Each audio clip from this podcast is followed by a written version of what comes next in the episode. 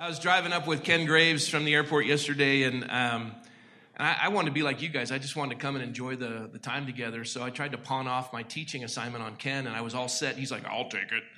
And, uh, and then Brett wouldn't let me out of it, so I tried, fellas. I wish God would make two Ken Graves and no Rob McCoy. He's a good preacher.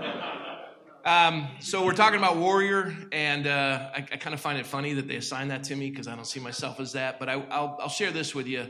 Um, when we look at the Lord in Scripture, um, there, there's different ways that we have a relationship with Him based on Scripture. And, and you look at Psalm 23, the Lord is my shepherd. So we have a relationship where we're the sheep and He's the shepherd, right? And then it talks about a, a, a vine and, and we're the branches. So He's, he's the vine dresser and, and uh, and we have that relationship with him in that capacity. And then he also talks to us in the sense of husbandry, where he, he's caring for his, his, his people. Um, but the one area that, that we don't see often in Scripture that I think needs to be focused is that the Lord looks at us as warriors. And I want to share a few verses with you um, in relation to that. Um, so let me just pull it up real quick. And these are a couple I just did. This is 2 Timothy chapter 2, verses 3 and 4. Let me pray. Lord, unless you build this temple, we labor in vain. And, and Lord, I pray that you'd collect the thoughts. I thank you for all the men who've put in the time and effort to study to show themselves approved unto you. Workmen who need not be ashamed, rightly dividing the word of truth. And Lord, your, your word is loved here because Jesus, you're loved and you are the word. And so inspire us, cause us to come alive to your living word. Bless us now, we pray in Jesus' name. Amen. Amen. 2 Timothy chapter 2 verses 3 and 4 you therefore must endure hardships as a good soldier of Jesus Christ. No one engaged in warfare entangles himself with the affairs of this life that he may please him who has enlisted him as a soldier. Exodus 15 verse 3 the Lord is a man of war. The Lord is his name. Hebrews chapter 2 verse 10 for it was fitting for him, for whom all uh, are all things, and by whom all thing are all things, in bringing many sons to glory, to make the captain of their salvation perfect through sufferings. And the word captain is a military term. Psalm 144, 1, a psalm of David. Blessed be the Lord my rock, who trains my hands for war and my fingers for battle. Now, this is this is the sweet psalmist of Israel. The Lord is my shepherd, I shall not want. He's the same one who picked up a sling and took down a giant and then cut his head off with his own sword, and that's Goliath. Jeremiah 51, uh, verses 20 and 21 You are my battle axe and my weapons of war. For with you I will break the nation in pieces. With you I will destroy kingdoms. With you I will break in pieces the horse and its rider. With you I will break in pieces the chariot and its rider. 2 Corinthians chapter 10, verses 3 and 5. For though we walk in the flesh, we do not war according to the flesh, for our weapons of our warfare are not carnal, but mighty in God for pulling down strongholds, casting down arguments and every high thing that exalts itself against the knowledge of God, bringing every thought into captivity to the obedience of Christ. And then Ephesians 6:13 Therefore take up the whole armor of God that you may be able to withstand in the evil day and having done all to stand. We'll cover that in a moment. And then I want to share with you one other passage, and I'll refer to all these as we go through the message. 2 Samuel 23, 11 and 2, or excuse me, 11 and 12. Uh, this is David's mighty men. This is the third in the line. This is a hero of mine. This is uh, the man that God used to give me a vision. It says, After him was Shammah, the son of Agee, the Hararite. The Philistines had gathered together into a troop where there was a piece of ground full of lentils, a lentil field. Lentils were the worthless crop in Israel. It's poor man's food. It was basically a worthless field. And um, so the people fled from the Philistines, but Shammah stationed himself in the middle of that field, defended it, and killed the Philistines. So the Lord brought about a great victory. And then one final passage Judges 14 4, another hero of mine, Samson. Uh, I, he's the most immoral man in Scripture. You can't teach it in Sunday school because there's nothing moral about his life. Yet God used him to bring 20 years of peace into Israel. Really, study Judges 13 and 14. You'll see there's nothing moral about Samson's life, nothing. And if you have a problem with Trump as president, let me just give you Judges 14 4 to settle your heart. When his parents were wondering why he was marrying a Philistine woman, while he, why he was so disobedient, here's a man that spent an entire night in a prostitute's bed, and the Spirit of the Lord came upon him to break the, the, the bonds, not once, but twice. Spirit of the Lord came upon him to pay off a gambling debt that he'd incurred with the Philistines. Spirit of the Lord came upon him when he smote a thousand Philistines with a jawbone of a donkey. Um, and, and this is a man that his whole life was a mess. He killed more Philistines in his death than he did in his life because after they had shaved his head and he was tied between two pillars, he pulled him down and crushed the temple and crushed about 3,000 Philistines in that final effort as he took his own life. But here was the answer to it. But his father, Samson's father and mother, did not know that it was the Lord, that he was seeking an occasion to move against the Philistines, for at that time the Philistines had dominion over Israel. You guys know Barronelle Stutzman? She's a woman up in Washington, D.C., who's a florist. And uh, she'd had a relationship with uh, two gay men, um, a business relationship with these two gay men and she had ministered to them for over 20 years. And they wanted to get married. They came to her as friends and asked if she'd officiate or if she'd provide flowers for their wedding. And she said, I can't. It's a, against what I believe in. Um, and she referred them to a number of other florists who'd do it. They didn't like it, and they'd set her up, and they sued her. And in the state of Washington, she ended up just getting worked over in the ACLU, millions of dollars. And they took, they took her business, and they went after her life savings, and they bankrupted her. And if, if it goes to the Supreme Court, we're going to be in a better place. But as it stands now, uh, just because she stood upon scriptural principles, they wiped out her business. And these are sheep, and they're attacked by wolves. And the fascinating thing is the churches in Washington have done nothing to stand by her side. She's lost everything. I can go down a list of countless examples like Barronelle Stutzman, countless examples. We have seven, seven articles of the U.S. Constitution, 27 amendments. And it begins with We the people in order to form a more perfect union. So the power is put in our hands. It's the very first time we have a representative form of government on the face of the earth. And after they point out that this representative form of government that came out of the Puritan mindset, because prior to the 1600s, when you had the Reformation, the primary government in the world was a monarchy, right? And, and it was the divine right of kings. They owned everything and they told you what to do. And if you look at scripture, you think, well, that is the greatest form of government because David was a king, Saul was a king, Solomon was a king, you know, you can go down the whole list, everybody was kings. But, as, but in Exodus 18 21, God assigned what the government was supposed to be, and it was that you were to take godly men who feared the Lord, who weren't covetous, and, and you were to assign them over tens, fifties, hundreds, and thousands. And that's where you get a local uh, local government, county government, state government, and federal government. And that's where our founders started to realize that. And they came up with what was called the Geneva Bible. And the Geneva Bible was the Bible of the Reformation. And the reason why it was such an exciting Bible is because you had the scriptures, but next to the scriptures in the margins were the marginal commentaries of all the Reformation, reformational thinkers that put together a representative form of government as they started to look at these different aspects. And so when the Puritans came over in 1620, they brought with them the Geneva Bible, and you can see the picture in the rotunda of the, of the Capitol building um, where they're holding open this Geneva Bible and they're all gathering and they gave us what was called the Mayflower Compact, Mayflower Compact which was the first uh, civil government uh, formation, and they said it was for the furtherance of the gospel of, of Jesus Christ. And so they sought this and they, they read the scriptures. Every single one of these Puritans would go through the scriptures uh, in a given year. They'd read three to four hours a day. Uh, most of our founders went through the Geneva Bible. They all studied the scriptures. They were biblically literate. And so they established this.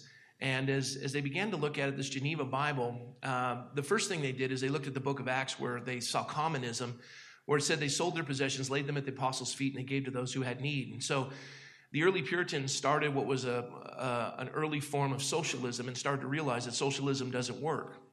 Uh, the illustration I use often is if you're getting an A in a class and you're getting an F, uh, socialism is, you know, I really feel bad you're getting an F, so I'm going to take two of your grades, give you a C, and bring you up two grades, and you'll both have C's. Isn't that great? Well, for you, the lazy slug is like, yeah, that's awesome. And the guy over here who's worked his tail off to get an A is like, no, that's not fair. Why should I work any harder? And so what happens in socialism is it's a, a breeding ground for people not to do anything. And, and so the Puritans started to realize it wasn't working, and they saw passages in Thessalonians, Second Thessalonians, and also in Timothy if a man doesn't work, he doesn't eat. And they started to realize that work was a, form of worship. And they started to establish these principles of, of private property. And then the Ten Commandments are relationship. First five are relationship with Lord. Second are our relationship with each other.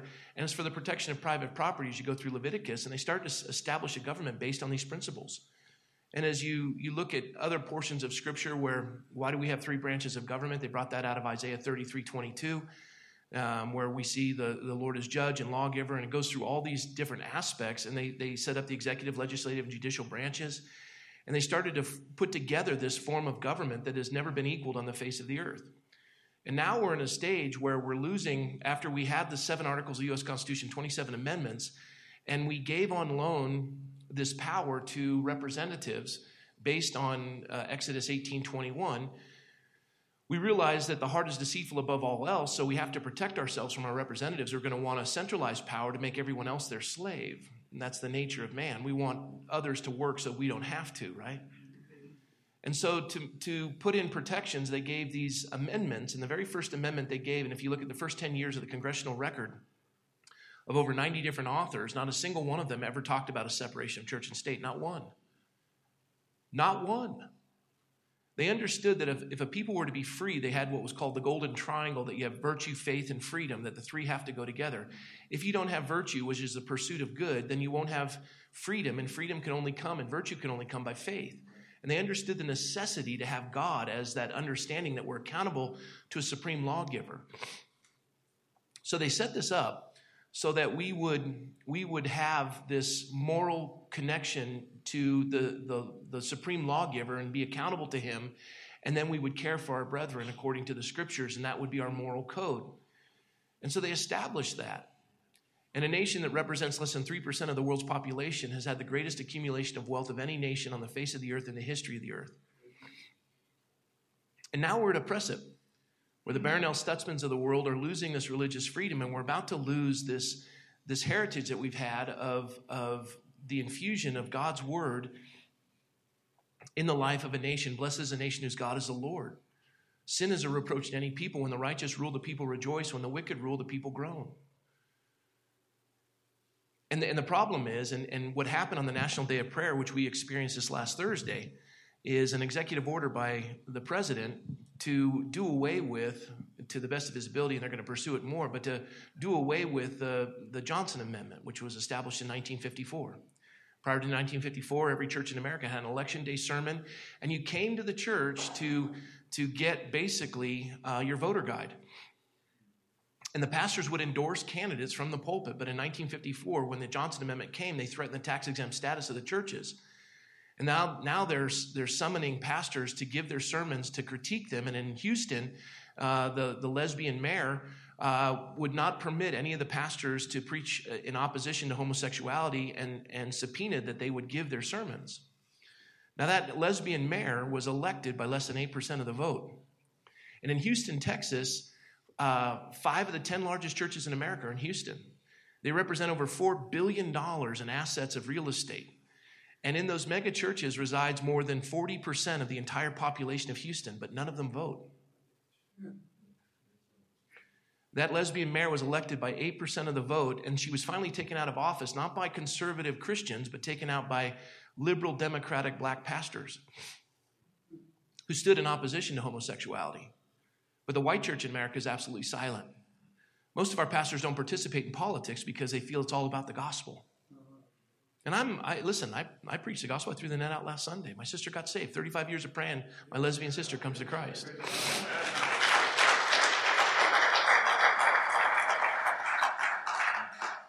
I believe the gospel is the number one thing. I don't question the pastors in that capacity. But my struggle is if the preaching of the gospel is the number one thing, wouldn't the second most important thing be protecting the government that protects the preaching of that gospel? More than 80 cents of every dollar in evangelism comes from the United States of America because our laws are in place. But as I've said many times with the men, when we look at 2 Timothy, where it says to pray for kings and those in authority that will uh, quiet and peaceable lives in all godliness and reverence, most pastors don't know who their city council members are, and they don't know who their school board members are. How do you, how do you pray for someone whose name you don't know, let alone the issues that would bring peace and, and quiet and lives and godliness? How, how, I'm sorry, how do you do that? And so when the Lord refers to us as sheep, He's also calling us warriors. The same man who said, The Lord is my shepherd, is the same one who took a sling into his hand and a sword to cut off the head of Goliath. He's the same one who stood when, when for 40 days not a single soldier in Israel would do anything because they were paralyzed by Goliath. And the thing that so impresses me, and I don't care how you feel or what you are politically, and this isn't a partisan issue, I'm talking about a man. Donald Trump is probably one of the most moral presidents, immoral presidents we've ever had. Three times married, twice divorced, and by his own admission, he slept with every woman in New York. He's caustic and bombastic. But guess what? God is seeking an occasion to move against the Philistines, and he's willing to step forward. And if God can use Samson, he'll use Trump. And this man, I, have never seen in my 52 years on this earth a man make more of a defense for life than Donald Trump when he stood in opposition to, to the third, third trimester abortion. And it made uh, candidate Clinton look absolutely silly trying to defend, saying that, that it, it's for the life of the mother. There's not a doctor in America who would say a third trimester abortion can protect the life of a mother. They, they, it's a partial birth abortion. The baby is born just to the head. They sever the back of the skull, suck the brains out, and remove the dead fetus, the dead baby. By the way, fetus in Latin means baby. Really? Yes. And so this is the, the barbarism that we tolerate in our culture. And, and nobody stands in front of the Planned Parenthoods. Nobody is holding the sling. Nobody is a warrior. Nobody is defending life. And this is easy. Preaching the gospel is easy. It's easy. But engaging it as a warrior, putting a sling in your hand, now you're a sheep and you're, you're feeding in, in the green pastures upon the word of God. Praise the Lord. And I'm grateful for Calvary Chapel because they gave me a systematic study of, of the scriptures. I have a systematic theology. Chuck Smith is the one that brought us back to the Word of God. Now it's time to take all that we've learned and pick up the sling. He's fashioned our hands for war. And as I was watching, having been born in this state, my father was born in this state, this was a state of the future. We had the best schools, we had the finest infrastructure, we had a water delivery system, we, we irrigated the, the San Joaquin Valley that produced more cotton than the entire South combined. It was a nation of low taxes and, and a, a great place to come and do business. It was the Golden State. Calvary Chapels came on the scene in 1967. Chuck was preaching the gospel verse by verse, chapter by chapter, book by book. The church was dead, and God used this Jesus movement to revive the church. Chuck, by, by his own admission, was apolitical. He never got into politics. It was all about the gospel because most of the people in his congregation had been disillusioned with politics as a result of Kennedy being shot, both John and Robert, and also Martin Luther King Jr. being shot. And Martin Luther King Jr., as he's sitting in a, in a prison cell in Birmingham, Alabama, because he stood in opposition to segregation. It was the churches, the white churches in America, that said, You're on the wrong side of history because you're in prison. And his response was, No, you're on the wrong side of history because you're not in prison with us. And it's easy to be behind a wooden box and think that you're bold. But step into the culture and watch how tough it gets. I've been preaching for 25 years now. 25 years I've been preaching. And it wasn't until I ran for office that I realized how hard this is. I've never experienced persecution behind the pulpit. It's only when I stepped into politics that I experienced it. And guess where I experienced most of the persecution? From the church. Ah, man, I, I wouldn't do that. You're mixing church and state. I'm sorry. When, when was there a separation of church and state based on the First Amendment, especially with the first, you know, 10 years of the congressional record with 90 different authors?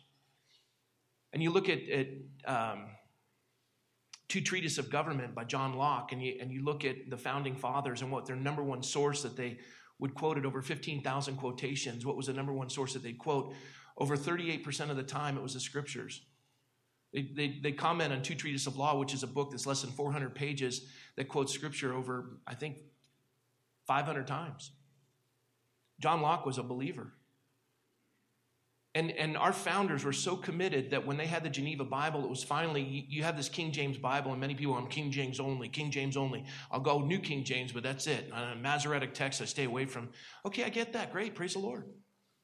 But guess where that came from?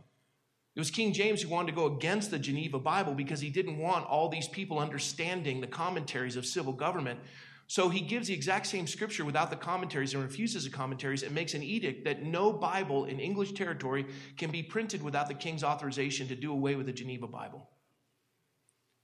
And so when this upstart of, of, of Puritans that had this establishment on the eastern seaboard of America began this revolution that was all grounded in the word, the very first thing they did in 1641 was they put what was called the, the Old Satan Deluder Act. It was the very first public school edict and they knew that Satan would water down all the children who didn't have biblical literacy. And so they created the New England Primer to educate all of the children in the scriptures. And the book was about that, that tall, that wide, and about that thick, and it was all scripture. And everyone was educated on that. And at the back of the book, there's 178 questions that not a single one of you could answer one of them. Yet every single grammar school child had to have answered every single one of those questions. That's how biblically literate our culture was and created this revolution that changed the face of the earth and has given us this religious freedom. And they were so committed to that that when they finally won the war, um, General Cornwallis had surrendered. And now we had the Continental Congress, and this was 1783. The nation wouldn't be established with our U.S. Constitution until 1787. They wanted to make George Washington king, he voluntarily stepped down. The Continental Congress got together, and the second act of the Continental Congress was to print a Bible. Very first English Bible printed without the king's authorization, and they called it the Bible of the Revolution. It was printed by the Continental Congress. Talk about separation of church and state. 20,000 copies were printed, and it was for the education of our children and our families. They, print, they printed this Bible. There's only, only 26 copies remaining. It's one of the rarest books on the face of the earth. But this was a commitment that our founders had because they were warriors. They took on the greatest nation on the face of the earth, the greatest nation that just defeated the second greatest nation on the face of the earth, France. Our, our Continental Congress didn't even have a navy to speak of, they didn't have much of an army to speak of. And these were warriors, and they were committed to that. And I'll tell you what, if you just want to get fat on the gospel and you just want to study the scriptures, that's great. But if you want to put feet to your faith and pick up the sling, there's a culture out there that desperately needs infusion. Bad government happens with bad ideas, and good government happens with good people. In the absence of Christians in the political world, because we have divested ourselves from even having a knowledge of what takes place and how good government operates. And people say you can't legislate morality is one of the most stupid statements I've ever heard in my entire life because every law is based on morals, somebody's. And, and some of you are libertarians and you're like, just keep the government out of my affairs. And, and you've seen this, this, this divestment and you've seen it man, uh, manifest itself in different political ideolo- ideology. But the ancients, when they looked at the law, when the ancients looked at the law, they said these are the wise restraints that make men free. How can the law, how can restraints make somebody free? How can restraints make somebody free? Well, this is what's printed over the, the, the buildings at Harvard Law School the wise restraints that make men free. How can restraints make somebody free? They were brilliant in their understanding. They knew that freedom wasn't the absence of restraints, as libertarians would say, or as liberals would say. They knew that, that, that, that freedom wasn't the absence of restraint. They realized that restraints from evil gives you the ability to pursue excellence. You see, they saw freedom as the ability to pursue excellence. Let me repeat that. They saw freedom as the ability to pursue excellence. The Apostle Paul, while he was in prison, said, Stand fast, therefore, in the freedom for which Christ has set you free. You're always able to pursue excellence. So, for example, Tom Brady, quarterback, epic Super Bowl, big comeback, amazing quarterback. Amen? Even if you don't like the.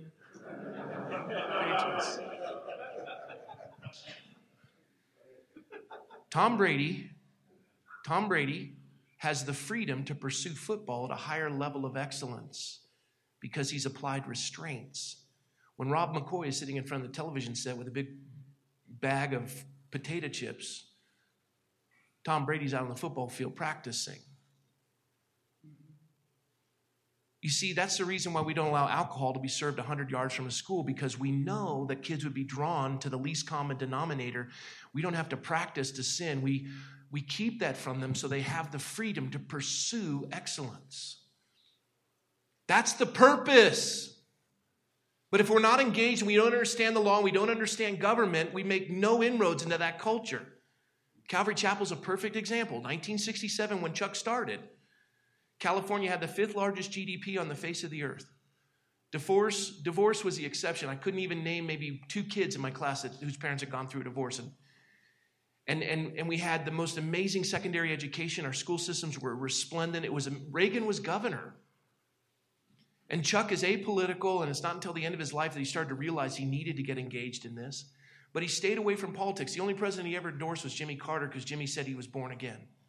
And Chuck laughed at that. And I'm not disparaging Chuck because I wouldn't be here today without that man and all the Calvary Chapel pastors and the love for the word that they instilled in me. Please understand that.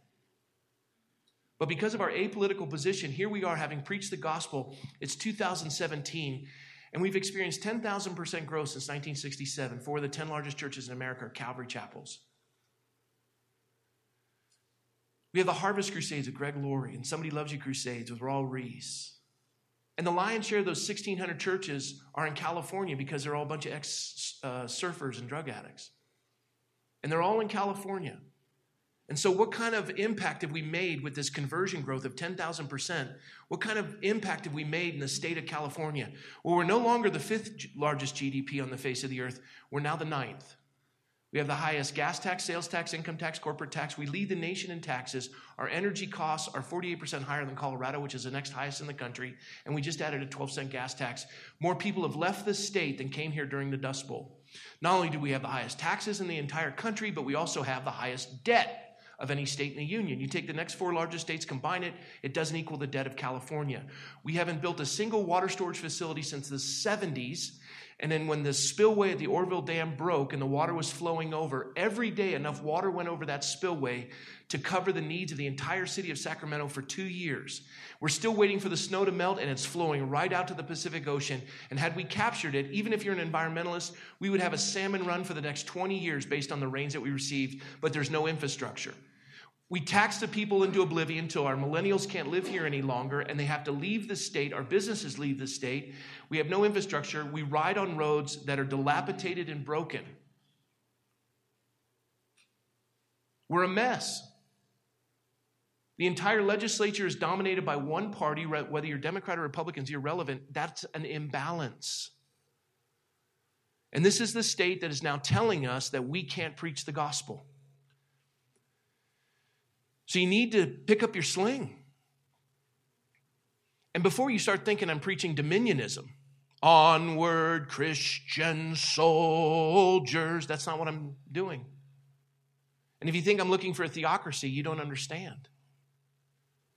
Because we don't, we don't war against flesh and blood, but spiritual principalities.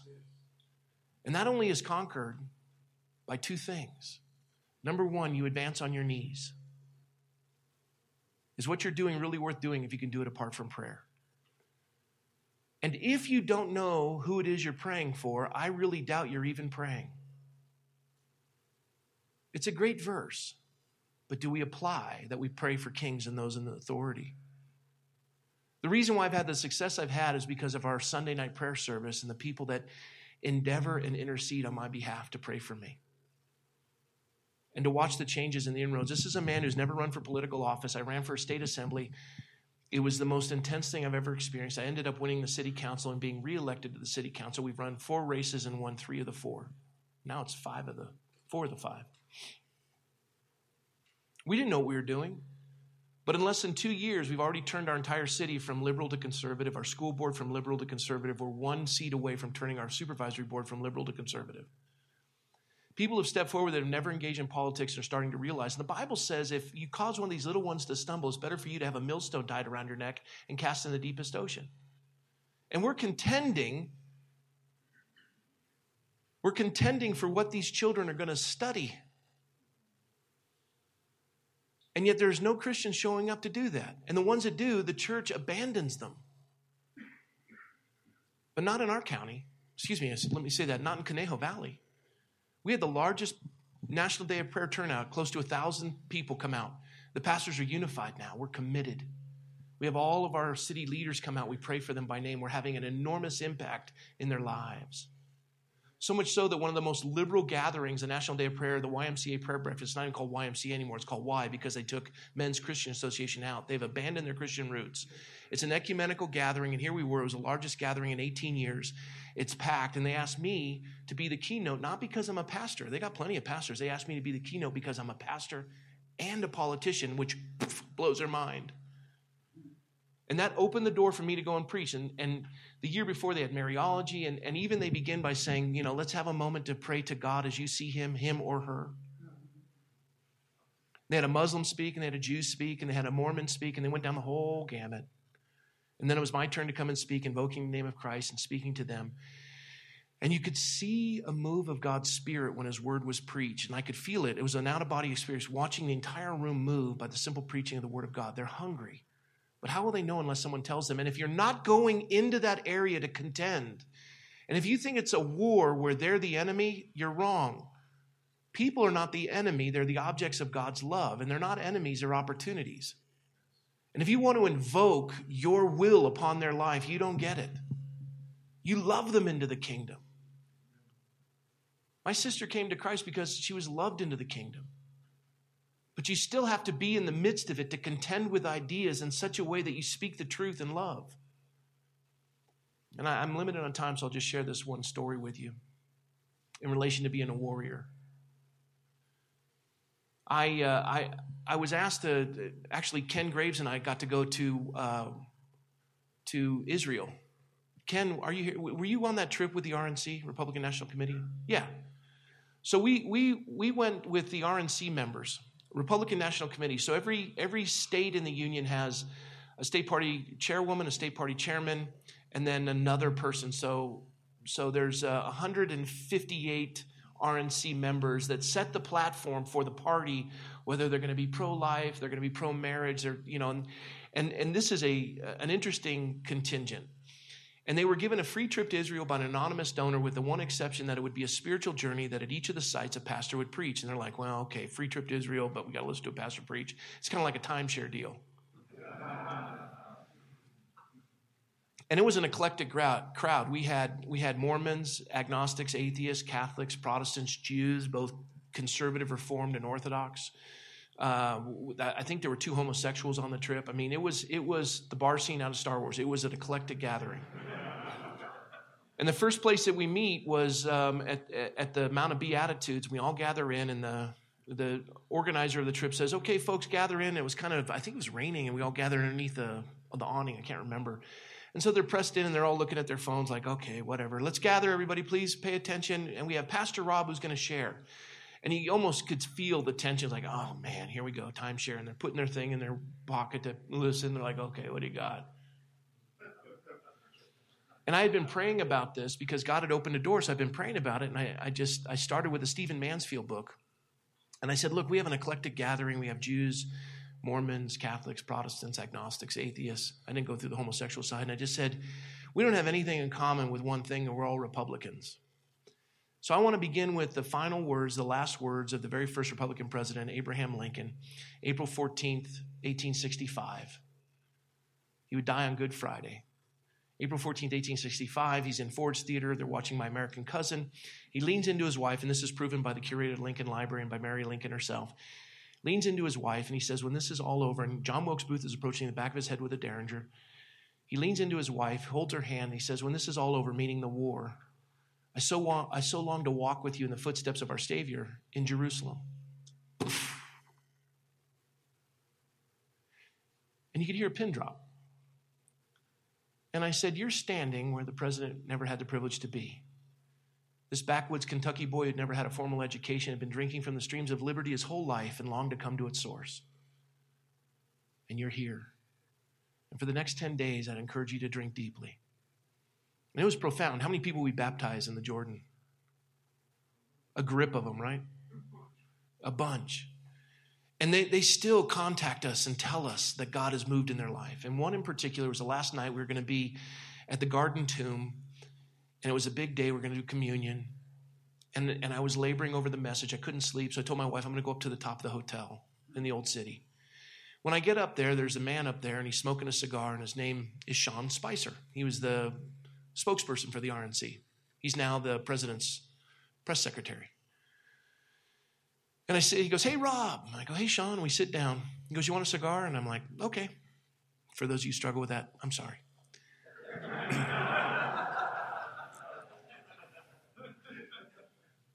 And as we're sitting there talking, he tells me he's adopted two kids. I told him we adopted one from Russia when she was 12. We had the neatest conversation. He said, This has really spurred in me. I haven't been to church and I can't remember how long. I just wanted to see Israel. I heard it was a place to be. I didn't expect it to be this profound. It's really touched me. I'm up here, my head swirling, and we started talking about it. And I said, You know, God loves adoption because we were adopted into his kingdom. I shared the gospel with him. We have a really profound talk where our hearts are knitted. And I know this guy, God's got him. And he sends back a letter saying, I started going back to church. And then all of a sudden the election happens, which was crazy. He gets appointed as the press secretary. I send him a text and I said, Hey, listen, in the biggest trials of the campaign and through political office, there's a book I have, 31 Days of Wisdom and Praise. It's a psalm and the Proverbs and 31 readings. And I, I don't know what's anointed about this book, but every time I open it up, it speaks to the issues I'm dealing with. Can I send you a copy? You're going to need it. He said, Please. And so I sent it in the mail. He gave me a physical address. I mailed it to his house. And I sent him two, and I said, in case you can think of anyone else who needs one.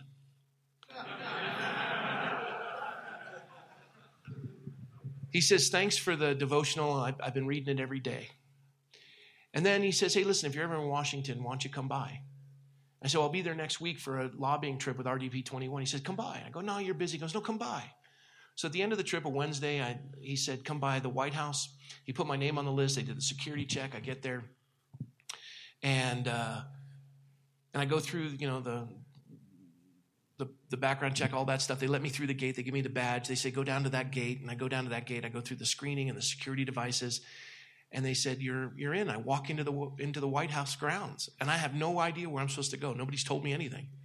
And I don't want to get shot, but I, I just figure I'm going to own it, you know? And I just start walking. And uh, to the left of the executive office, to the right is the White House. And, and I see this door, and I go down the steps into the door, and there's a Secret Service agent there. And I go, Hey, I'm supposed to meet with Sean Spicer. He goes, Man, this isn't where we check in. I don't know anything about it. I can't help you. I'm like, oh, Okay, thanks. He goes, You might try upstairs. I'm like, Upstairs. Don't know what you're talking about, but thank you. And I pretend like I do because I'm owning it. And I walk up the stairs, and Ivanka Trump comes down, and I'm like, and she's really beautiful. I go, Hey. And she goes, Hey. And that's about it. And, uh, and I go down the way and I go up the steps, and, and, and there it is, the resplendent White House lawn, and there's all the tents of the media on the White House lawn. I go to the West Wing door, and there's a Marine to guard there. He opens up the door. I said, Am I supposed to go in? Is this where? And he, I said, Do I stand out here? Do I? I'm like, All right, I get it. So I walk in, and there's a receptionist, and she says, Oh, yes, Mr. Spicer said you'll be here. Have a seat, and he'll be here shortly. He's running a little late. And I say, Oh, thank you. And then all of a sudden, um, oh, what's her name? The firecracker lady. She's uh, she ran his campaign, the campaign manager, Kellyanne Conway. Kellyanne Conway comes through and and uh, she looks at me and I look at her and she goes, "Do I know you?" And I go, "No, but I'm a big fan of yours." I give her a high five, and she goes, "No, I know you." I go, "No, I'd know if I knew you. I mean, I know you, but I don't know you." And it was kind of weird, and. Um, and, and I, she says, What do you do? I said, Well, I'm a city councilman, but I'm also a pastor. I've done stuff with David Lane. David Lane, that's where I know you. I go, No, you've never been to any events I've done. She goes, You look familiar to me. And, and she says, But I have to go. It's nice meeting you. You too. And off she goes. And, um, and so all of a sudden, Sean comes in and he says, uh, Hey, I got to do an interview out on the lawn uh, come with me and then I'll give you a tour. I'm like, okay. So we go out to the lawn where all the media tents are. And he goes, hey, I understand you just met Kelly Conway. She says she knows you. I go, I don't. okay. so, so we get to the media thing and he's putting the earpiece in. They're going to do a live feed with some, um, you know, studio elsewhere. And uh, the, the, the producer's there. His name's Ben. And he says to Sean as he's putting his earpiece, he says, um, You're going to be live in two minutes, but David's on the line if you want to talk to him. And I go, Ben, are you with CBN? Is that David Brody? And he goes, Yeah. And I go, Hey, Sean, tell David Brody I said hi and I'll see him at church in a week or two. Um, actually, I'll see him tomorrow in, in Richmond, Virginia at the ARP event. Sean looks at me like, Hey, I'm with Pastor Rob McCoy. And he's, Oh, yeah, Rob. And Sean's like, Who don't you know, man? well, you know. So we finish that and we go in and we go into his offices. As soon as we walk into his offices, Sarah Huckabee, Governor Huckabee, who's a friend of mine, Sarah Huckabee goes, Pastor Rob. And John goes, Serious? You know? And I give her a hug, and, and he's real excited. He says, Rob, I want to show you something. This was a highlight of his tour. Now he's going to show me the, the Oval Office, the cabinet room, all that stuff. But he takes me to his office and he points to his devotional and it's dog eared. He says, Rob, I read it every day. He said, Thanks for sending me this. And then we go to the Oval Office, we go to the cabinet room, we take a picture of the Rose Garden with the picture and the whole bit. And he said, You missed the president. He's up in the private chambers. You missed him by about six minutes. I said, I didn't miss him. You did. I was on time. And I go, besides, I really want to meet Mike Pence, but he goes, I haven't seen him all day. I, he goes, but I got to get rolling. I said, okay. So he takes me down for a couple other things to see, and then we're heading down to the basement, and we're coming up, and all of a sudden the entire vice presidential entourage comes by. He goes, hey, looks like God answered your prayers. He goes, he always does. He goes, well, let's meet out by the limousines. We'll get a chance to meet him. I said, okay. So we walk out there where initially had walked in to meet the Secret Service guy. We walk out there, and Mike Pence comes out, and he's with his younger brother. And Sean goes, hey, Mike, I want you to meet Pastor Rob McCoy. He goes, Pastor Rob, how are you? I said, I'm fine, Mike, uh, Mr. Vice President. And uh, he says, Sean, how do you know the good pastor? He said, Well, we did a trip to Israel uh, with David Lane. David Lane. You tell David thank you for all he's done because we are fighting for religious liberty, and I just want you to know what David Lane has been doing. He's going on and on about David. I'm going, hey, what about me? and I go, I go, uh, Mr. Vice President, I know if David were here, I know what he'd want to do. And he goes, What's that? And I go, He'd want to give you a hug. He goes, All right, bring it in. He's not a hugging guy, but I said, I want to hug you until it's uncomfortable. He goes, You're there.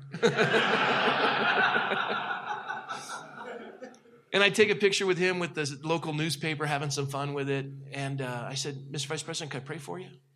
He said, Sure. And I said, I'll keep it brief. He said, No, no, no, pray for us. He's, and he, he calls his younger brother over. He goes, You're going to want this. Pastor's going to pray for us. So I pray for the three of them, real brief, and that's the end of it. And I say goodbye. I, I, say goodbye to Sean. I walk out the gate, get in a taxi, and drive back to my hotel, my pumpkin, back to my life. And, and I walk across the street because my phone's dying to the mall to buy a charger. As I'm leaving, the Lord puts on my heart, stop at this store. And it's like a shave store. And I, and I actually walk out the doors of the mall, and I'm like, ah, I don't need anything from the shave store. The Lord's like, go back. So I go back to the shave store, and I walk in, and there's a younger black gal there and i said hey how you doing she goes i've had better days i'm like that's odd and i'm looking at the shelf and i'm like oh, i'll get some oil because it's small and i can travel with it and i bring it over to the counter and i said uh, that's a strange way to greet somebody what's going on with you dear she said well i just i just got a call i had an mri and i've got a tumor in the back of my brain and it's not cancerous but i'm just scared i said yeah and she's like shaking I said, What's your name? She said, Tracy.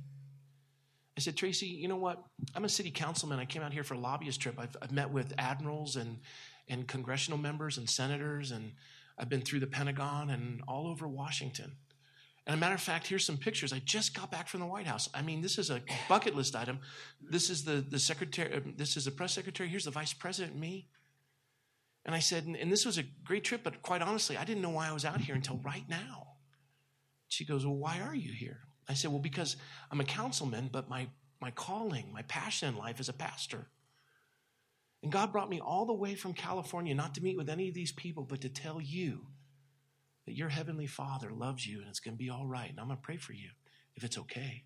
She starts sobbing. She grabs me and she won't let go. And I'm praying with her. And I finish praying. She still won't let go. Unlike Vice President Pence, she wasn't uncomfortable. she starts throwing all these samples in the bag and she's typing in a discount. And I go, Stop it. And I said, I'm going to pray for you. I just want you to know this is the highlight of my trip. Yeah, we're warriors and we have slings, but it's a world of ideas and we move forward in love. God opens up doors that'll blow your mind if you're willing to stand. It's a different kind of warrior. He hasn't given you a spirit of fear. Step into the throes of it.